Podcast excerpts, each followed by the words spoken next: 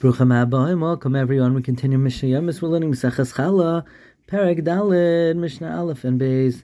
Shtei Nashim Shasu Shnei Kabin, two women that made two doughs, each one kav. This is going according to the opinion in Idios that the minimum to be chayiv in is two, two kav. This is not the halacha. We learned earlier the, the halacha is that has to be made with a minimum of one and a quarter kav.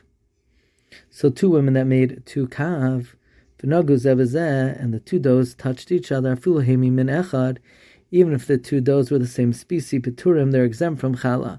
Shem but if the two does belong to one person, min b'minay if the two do, two doughs are the same species, they're both made of wheat, they combine.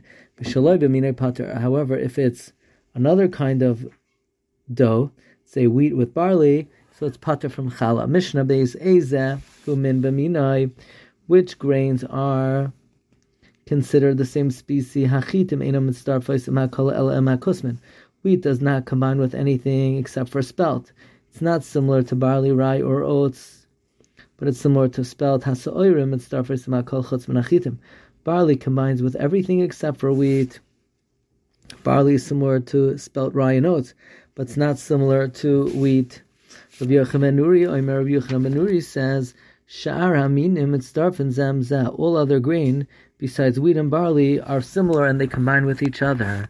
Wishing everyone a good yar, a gamach